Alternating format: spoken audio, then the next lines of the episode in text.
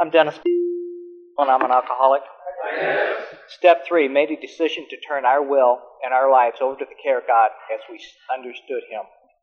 Um, my question is Is this a formal process to this step or just a feeling? Uh, to answer that, um, I had to look at how I worked step three.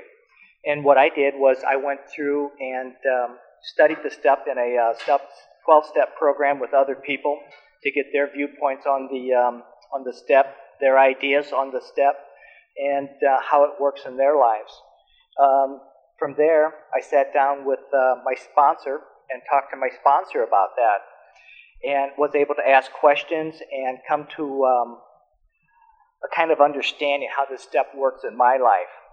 And with that, I was able to uh, see how I could share that step with others in their lives and try to help them come to a better understanding of step three.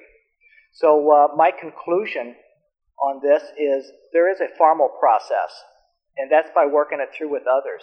And I think after I've worked it through for a while, it just becomes a, um, a normal feeling and a comfortable feeling with this step. Thank you.